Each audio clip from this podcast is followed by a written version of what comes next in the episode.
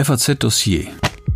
Hirnforschung. Guten Tag, liebe Hörerinnen und Hörer, zur ersten Folge unseres neuen Podcast-Formats FAZ Dossier.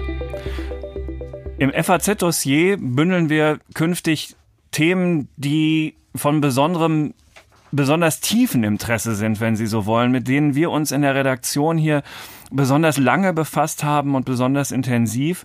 Und Sie werden immer eine gute Handvoll, vielleicht manchmal auch zwei Handvoll Folgen hören können zu einem Thema, das uns ganz besonders am Herzen liegt. Und wir starten mit der Podcast-Serie Hirnforschung.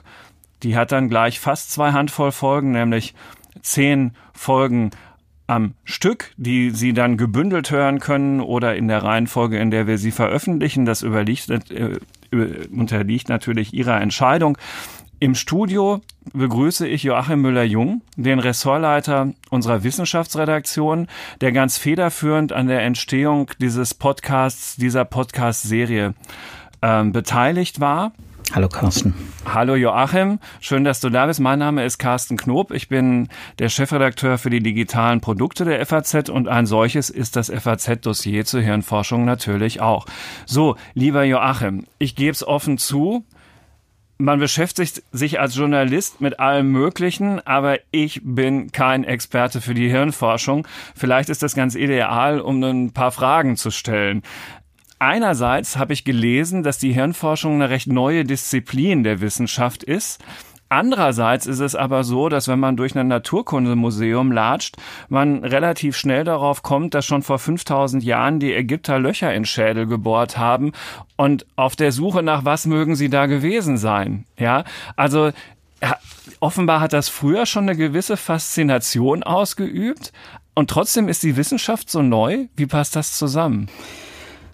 Naja, wenn man die Hirnforschung heute betrachtet, äh, dann ist sie weit weg von dem, was die Ägypter damals gemacht haben mit ihren Trepanationen. Äh, also die Öffnung des Gehirns, um mal reinzugucken, was ist denn da überhaupt, ohne zu wissen, was es ist. So einer aus, wie sieht das Gewebe wie aus? Wie sieht das Gewebe ja. aus? Das ist mhm. natürlich völlig fern äh, der Hirnforschung von heute. Die Hirnforschung von heute hat ein Instrumentarium an, an Methoden entwickelt und das ist relativ neu, das große, das breite Instrumentarium, ähm, das natürlich über viele, viele Generationen unvorstellbar war. Und wenn man bedenkt, dass Leute wie Aristoteles, ein, natürlich der große Philosoph, das Gehirn noch als Kühlorgan betrachtet hat, was ich unglaublich witzig finde. Dass mir nicht so heiß wird. Dass, dass einem nicht so heiß okay, wird.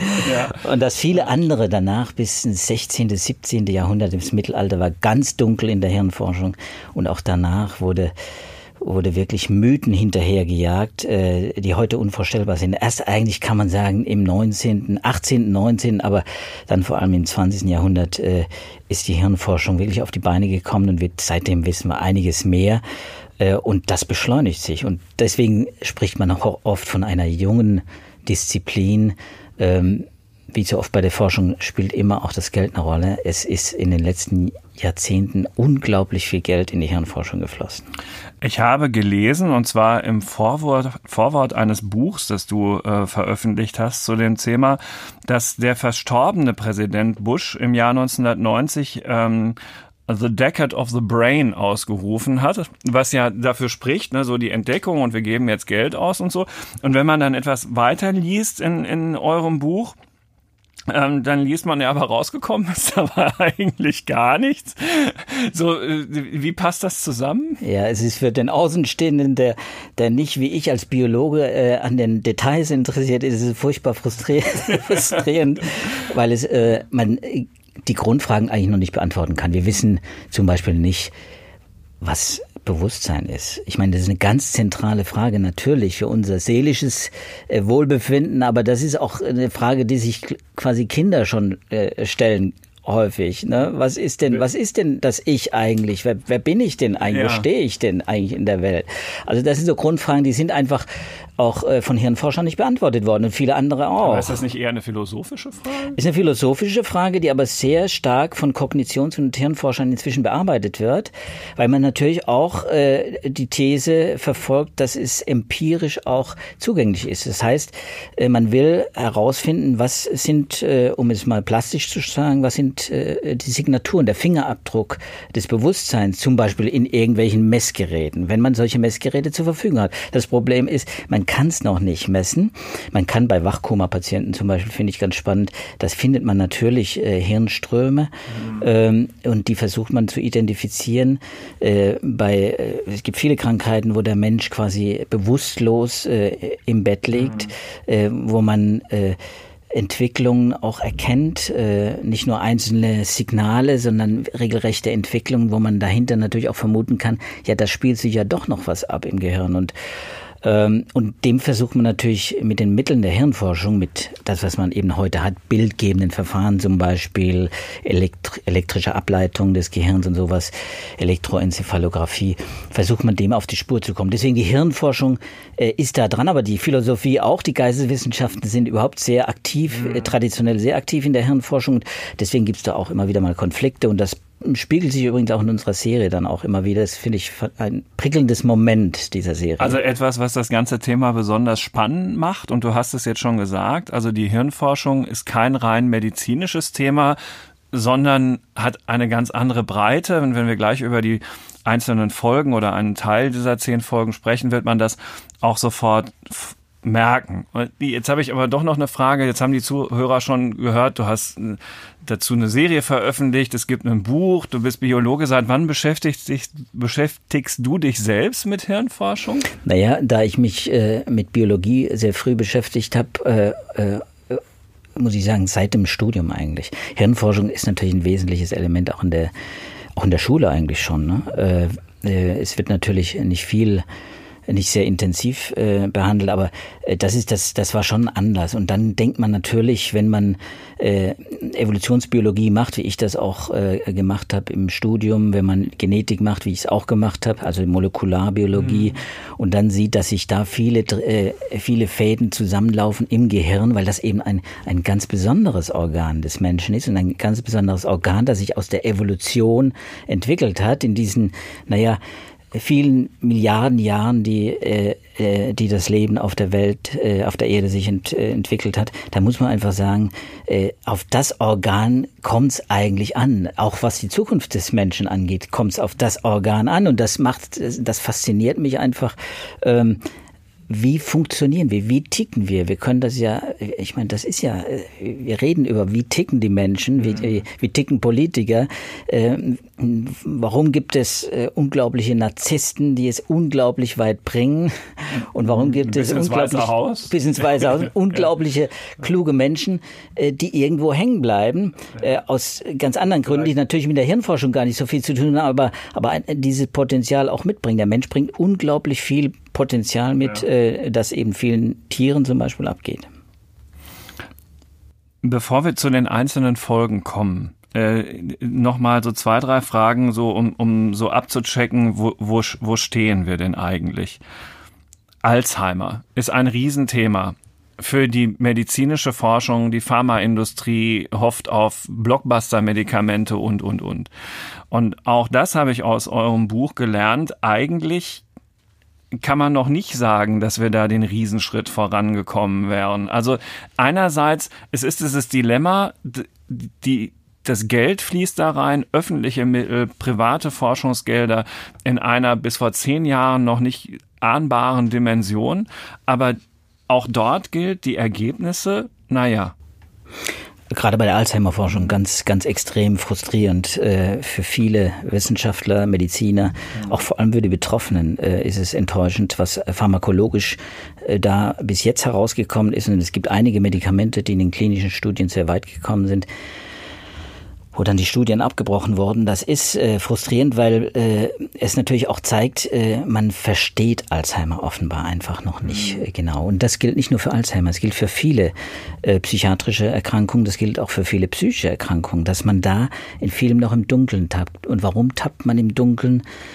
weil man offensichtlich die ganze Komplexität des Gehirns, äh, auch die Funktionsweise, die Vernetzung, die hochgradige Vernetzung äh, in, mit den Mitteln, die man heute zur Verfügung hat, ob bildgebende Verfahren, ob äh, Elektroden ins Gehirn, was auch immer, ähm, offenbar äh, doch nicht äh, das Geheimnis wirklich aufgespürt hat. Und, und dann auch natürlich Probleme hat, wenn man eingreift. Dann greift man ein an einer Stelle, versucht eine Schraube zu drehen und äh, stellt fest, die Schraube dreht sich leer, wie bei den Alzheimer-Medikamenten. Übrigens, Alzheimer ist, ist ein Beispiel. Es gibt viele andere äh, neurodegenerative Krankheiten, also Krankheiten, bei denen das Gehirn quasi zersetzt mit der Zeit. Es sind furchtbare Krankheiten, die unglaublich häufig sind. 1,1 Milliarden Menschen werden in den nächsten zehn Jahren mutmaßlich an hirndegenerativen Krankheiten leiden.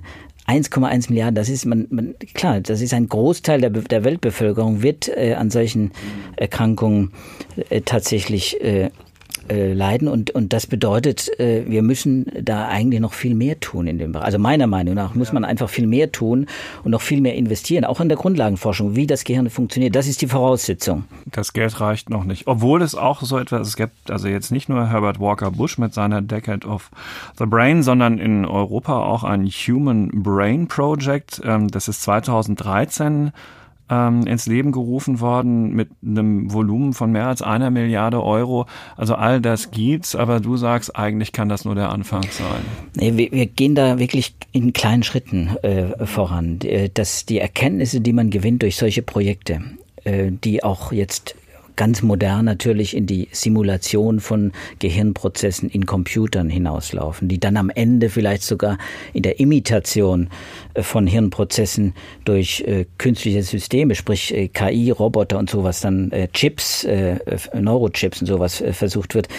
Das sind alles kleine Schritte, die, die unglaublich aufwendig sind, die auch nicht von heute auf morgen Ergebnisse bringen und die dann oft auch widersprüchliche Ergebnisse bringen und weil sie die ganze Komplexität einfach nicht abbilden des Gehirns. Das ist, äh, das ist das Dilemma. Wir haben, ein, wir haben hier ein Organ, das ist anderthalb Kilo schwer, verbraucht Strom wie eine 20 Watt Glühbirne, also ist unglaublich energiesparsam und, und es was es auf die Beine bringt, kann jeder, kann jeder erfahren, der, Traum der morgens eines, aufsteht. Der ne? Traum eines jeden Rechenzentrumsbetreibers, ja. die ja Energie Absolut. ohne Ende verbrauchen. Absolut. Ja. Also es ist auf jeden Fall lohnenswert, sich diese zehn Folgen in unserer Podcast-Serie Hirnforschung im Rahmen des FAZ-Dossier anzuhören.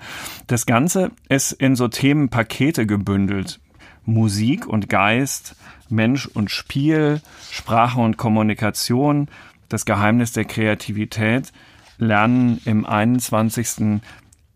Jahrhundert, Denken im digitalen Zeitalter. Solche Oberthemen werden da bearbeitet. Und lieber Joachim, ich gebe es zu, über die Auswahl der ersten drei Folgen zum Thema Musik und Geist bin ich jetzt so ein bisschen, also laienhaft gestolpert, weil ich jetzt nicht unbedingt damit gerechnet hätte, dass es damit losgeht. Was macht mir nur dieses D-Dur oder so im Rahmen der ähm, Hirnforschungsserie? Klär mich doch mal auf, warum das trotzdem Sinn, Sinn und Verstand hat. Naja, weil, weil das, das äh, Gehirn steht da am Ende quasi einer, einer äh, einer äh, Serie von interessanten Phänomenen. Musik ist Kunst, die produziert wird von Menschen mit Geist und Herz.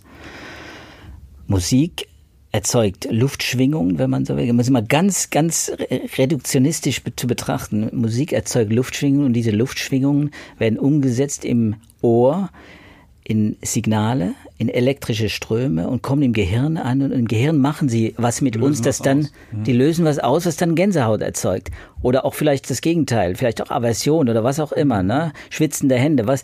Und wir wissen, nichts in, keine Kunst berührt uns mehr als die Musik. Jeden Menschen quasi. Ja. Ne? Und das ist kulturübergreifend. Also ist das natürlich für die Hirnforschung ein besonders interessantes Gebiet. Und wie Aha. sie das tut.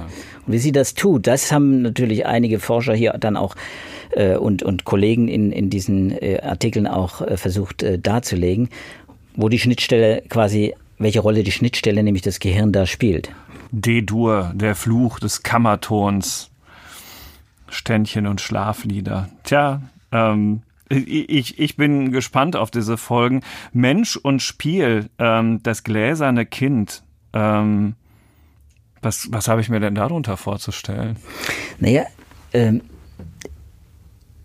Kinder sind für die Hirnforschung ein ganz besonders interessantes, äh, äh, für, wie soll man sagen, Forschungsobjekt. Mhm. Äh, Kinder äh, haben ein Gehirn, das noch nicht voll entwickelt ist. Kinder jeder weiß, der Kinder hat. Kinder verändern sich von einem Tag auf den anderen. Das geht ganz schnell. Kinder entstehen auch nicht aus dem Nichts, sondern die entstehen quasi aus einer befruchteten Eizelle im Bauch, wachsen neun Monate heran. Da wächst das Nervensystem, da wachsen die Grundlagen für das mhm. Gehirn und da entstehen schon gewissermaßen die Bahnen, die Nervenbahnen, die am Ende dann später für Sprache zuständig sein sollen, für Emotionen zuständig sein sollen, äh, die uns äh, logisch denken lassen sollen, die Bewusstsein entwickeln. Und deswegen sind Kinder äh, schon in den allerfrühesten Stadien, quasi schon im, im Mutterleib interessant. Und wenn sie klein sind, dann sind sie natürlich für viele Psycholinguisten, also zum Beispiel also Hirnforscher, die sich dann besonders mit der Sprachentwicklung von Kindern beschäftigen, ähm, wie die Frau Federici, ist das dann ein ganz besonders interessantes mhm. äh, äh, äh, ganz besonders interessanter Zugang, weil man dann äh, vergleichen kann an den Kindern äh, im Laufe äh, der Zeit, was lernen sie, äh, welche, welche Worte äh, lernen sie und, und wie sieht das dann quasi im Gehirn aus. Man kann diese, weil man eben diese neuen technischen Entwicklungen hat, kann man auch Kinder natürlich äh, dann äh, in so eine Röhre stecken, in so einen Hirnscanner, Magnetresonanztomographen und guckt sich dann die, die Hirn an. Da sieht man zum Beispiel, dass Kinder äh, ganz frühe Säuglinge äh, zum Beispiel äh, bestimmte Faserbahnen noch nicht ausgebildet haben. Die ent mhm. entwickeln sie erst später. Die entwickeln sie aber ganz zuverlässig. Und äh, diese Phasen, wo sich diese Bahnen dann ausbilden, wenn sie Sprache entwickeln, wenn sie vielleicht sogar zweisprachig äh, groß werden oder mit viel Musik groß ja. werden, dass diese Unterschiede zu ermitteln, das ist für die Hirnforschung natürlich ganz spannend. Verstanden. Eine Folge von dir im Kapitel, wenn man so will, das Geheimnis der Kreativität. Kreativität ist die neue Intelligenz. Ja, weil das natürlich Kreativität ein unglaubliches äh, Reservoir ist für Fortschritt. Also jetzt, da bin ich natürlich ganz Wissenschaftsjournalist, da muss ich sagen, äh, Forschung äh, kommt immer irgendwo auch an Sackgassen. Wir haben es gerade gesagt mit, der, mit Alzheimer zum Beispiel. Mhm. Aber das haben wir in der Grundlagenforschung, auch in der Physik, wo, wo wir hingucken, wir kommen immer wieder an Grenzen. Und dann braucht es Menschen, äh, auch in der Kunst natürlich ist es quasi, äh, ist es ja essentiell, äh, man braucht Menschen, die neue Ideen entwickeln, die abseits der gewohnten Bahnen nachdenken und ganz frische Ideen haben, vielleicht auch verrückte Ideen haben. Und das ist für die Hirnforschung natürlich auch spannend. Wie entsteht Kreativität im Gehirn eigentlich? Darüber gibt es ganz wenig. Wenn man sieht, über Intelligenz haben wir 20.000 äh, Publikationen etwa, wenn man es äh, mal grob rechnet. Und äh, zu Kreativität gibt es bis heute ein paar hundert, vielleicht auch tausend. Aber mehr ist es nicht. Das heißt, Kreativität ist etwas, was äh, von, der, von der Forschung jetzt als Schatz gehoben wird und wo man weiß, Stichwort Innovation, äh, wird ja heute mit mhm. Milliarden gefördert, nicht nur von der Politik, auch in der, in, in der Industrie. Wir haben jetzt eine Agentur für Sprunginnovation. Genau, das kann man ist, mal sehen. Das, ja. Da geht's richtig ab ja. und da fließt richtig viel Geld rein. Es lohnt sich für alle, die, die in dem Bereich arbeiten, äh, mal so, so eine Art, äh, wie soll man sagen, so eine Art Beratungsfunktion auch dann mhm. zu übernehmen und zu sagen, äh, so, da müsst ihr mal drüber nachdenken. Und also wie Kreativität vielleicht gefördert werden kann. Es gibt nämlich diese Ansätze, Kreativität auch künstlich zu fördern. Also jetzt gar nicht pharmakologisch, nicht mit Pillen oder sowas. Diese Ansätze gibt es auch. So unsympathisch. Das wäre vielen unsympathisch, aber zum Beispiel durch so eine, so eine Kopfhaube, wo dann Elektroden drauf sitzen und die dann äh, das Gehirn stimulieren, zum Beispiel durch eine Gleichstromstimulation. Das ist so der, der neueste Hit, quasi den Neurotechniken, quasi manipulativ ins Gehirn zu gehen. Zu sagen, okay, wir wissen, in, wir wissen ungefähr, Alphawellen, Alphawellen fördern die Kreativität. Das sind so Ergebnisse aus der Kreativitätsforschung äh, von Hirnforschern äh, Alpha-Wellen müssen wir äh, quasi hochdrehen und dann gucken wir mal, was passiert mit den, mit den Menschen. Und tatsächlich ist dann, äh, versucht man dann über so solche Schnittstellen, äh, Brain-Machine-Interface und sowas, äh, sowas auch zu fördern. Man guckt, man ist in dem, im Moment in dem Stadium, wo man guckt, was passiert denn? Kann man denn Kreativität fördern? Ich kann es noch nicht sagen. Ich glaube, die Kreativitätsforschung weiß es auch noch nicht. Es gibt auch genug Potenzial äh, und viele kluge Leute, die, die auch genug Kreativität haben, dass man das nicht künstlich noch forcieren muss. Also spannend. Mir hilft da ja oft, ähm, wenn ich mal laufen gehe oder eine kalte Dusche. Das sind die, das sind die Mittel, die jedem zur Verfügung stehen, kostenlos genau. und die meistens viel erfolgreicher sind. Der Kaffee, der Morgenkaffee der, der zum Kaffee Beispiel oder, funktioniert oder sowas. perfekt. Der ja, Tee ja, unter genau. Umständen ja, auch mindestens genauso ist der Tee. Mindestens genauso gut. Ähm, zum Abschluss die zehnte Folge. Ähm, dieses ähm, die, dieser, äh, wissen Sie was, liebe Hörerinnen und Hörer, das ist, äh, ich bitte um Verzeihung, hier gibt es tatsächlich eine Vorlage, da steht Folge 1 bis 10, aber Sie kriegen noch zwei Folgen extra oben drauf. Es sind nämlich tatsächlich ähm, zwölf Folgen zum Preis von zehn. Also kurzum, die zwölfte Folge ähm, ist dann die Abschlussfolge Denken im digitalen Zeitalter auch nochmal von dir. Ähm, die schmerzende Seele im Cyberspace. Was muss man sich denn darunter vorstellen? Ja, das äh, geht natürlich so ein bisschen über in, in die Zukunft, äh, in die Frage, eben kann man, kann man gewisse Hirnprozesse tatsächlich simulieren. Äh, und kann man vielleicht auch Maschinen irgendwann so weit bringen, dass sie, dass sie auch Hirnqualität haben. Mhm. Äh, das sind wir meilenweit davon entfernt, aber man wird Dinge äh, wie Bewusstsein ist natürlich äh, ist etwas, was, äh, was wir nicht mal bei uns verstehen. Wie soll man das dann implantieren in, in die Maschinen? Wie soll man es äh, vielleicht auch äh, hervorprovozieren äh, äh, und äh, produ produzieren können? Ich glaube, äh, da ist noch viel Arbeit, aber natürlich ist das äh, auch etwas emotionale äh, Computer zu erzeugen, äh, empath, äh, empathiefähige Computer, die also dann auch, auch mitdenken und mitfühlen und auch jedenfalls dies ausstrahlen. Das ist, da sind wir wieder bei dem Punkt äh, Demografie und unsere künftige Gesellschaft. Äh, die Japaner testen das ja auch schon, schon aus. Äh, man wird, äh, man, man wird nicht darum herumkommen, äh, dieses Pflegeproblem unter Umständen auch mit empathischen äh, Maschinenassistenten, sage ich jetzt mal ganz neutral, äh, äh, vielleicht lösen zu wollen. Und, und manchen wird das auch genug sein. Also es gibt äh, auch äh, solche Studien, und das äh, weiß man aus Japan eben vor allem zum Beispiel, äh, die zeigen, äh, mit Maschinen, äh, mit, mit Plüschtieren, die, die, die dann auch Emotionen zeigen, die, die äh, die Reaktionsmuster an den Tag legen, wie wir es bei Tieren kennen mhm. oder wie wir es bei anderen Menschen kennen, mm, die regen auch in dem Menschen selber, wenn er alt ist, wenn er krank ist. Da wird äh, das auch schon eingesetzt, richtig? Genau, da wird das auch genau. quasi neurotechnologisch eingesetzt. Einen dieser Professoren, die das in Japan machen, habe ich mal auf der CeBIT getroffen vor anderthalb Jahren, fällt mir ein. Ganz, ganz spannend. Ja. ja. Vielleicht, liebe Hörerinnen und Hörer, haben wir Sie ja mit dieser Teaser-Folge begeistern können für zwölf Folgen in der Podcast-Serie Hirnforschung im neuen FAZ-Dossier. Und wenn Sie sich das dann angehört haben, freuen Sie sich vielleicht auch auf die Themen, die dann folgen, die völlig unterschiedlich sein können. Vielleicht geht es dann mal um eine Reise nach Irland oder irgendein anderes Thema.